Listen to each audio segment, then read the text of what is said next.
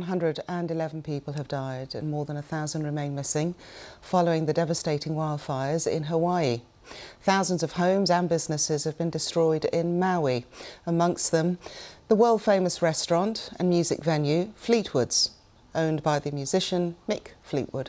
Our correspondent Sophie Long has been talking to some of the employees who are now raising money for the relief effort. Calculating the human cost of this tragedy could take many months. So much was lost here. Man, Lahaina is, uh, I mean, it was the capital before it was Honolulu, you know? The kings and queens used to live in Lahaina. It, it was a, it was a sacred place. Lahaina town and the community of Lahaina uh, epitomizes like culture of the Hawaiian story.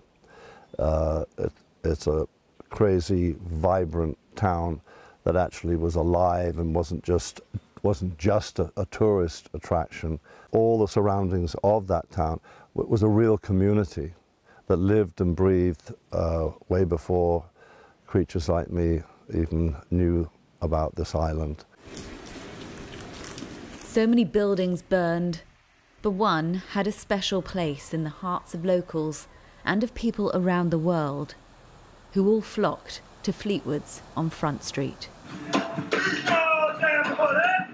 It may have been owned by a non-native who happened to be a rock star, but it had Hawaiian culture at its heart.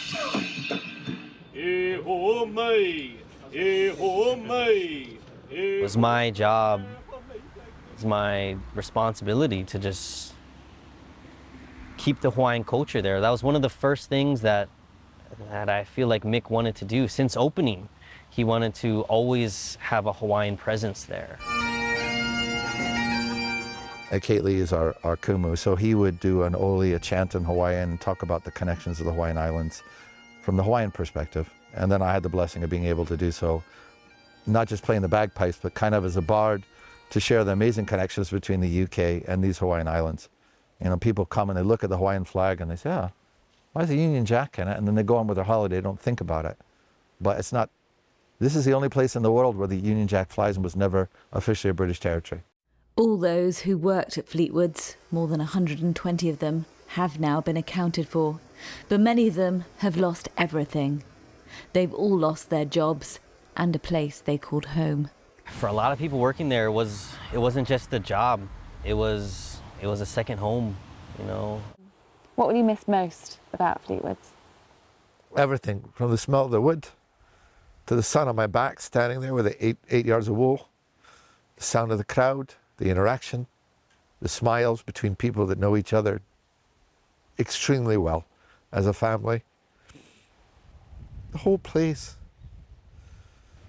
It really was magic. Lahaina town has, has gone, but the culture has not gone.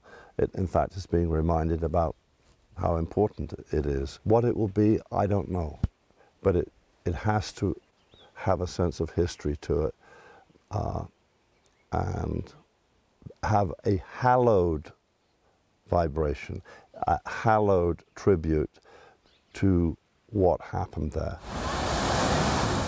People here are overwhelmed by grief, and the journey towards healing will be slow. But they hold on to hope and the breathtaking beauty that remains. Sophie Long, B B C News, Maui.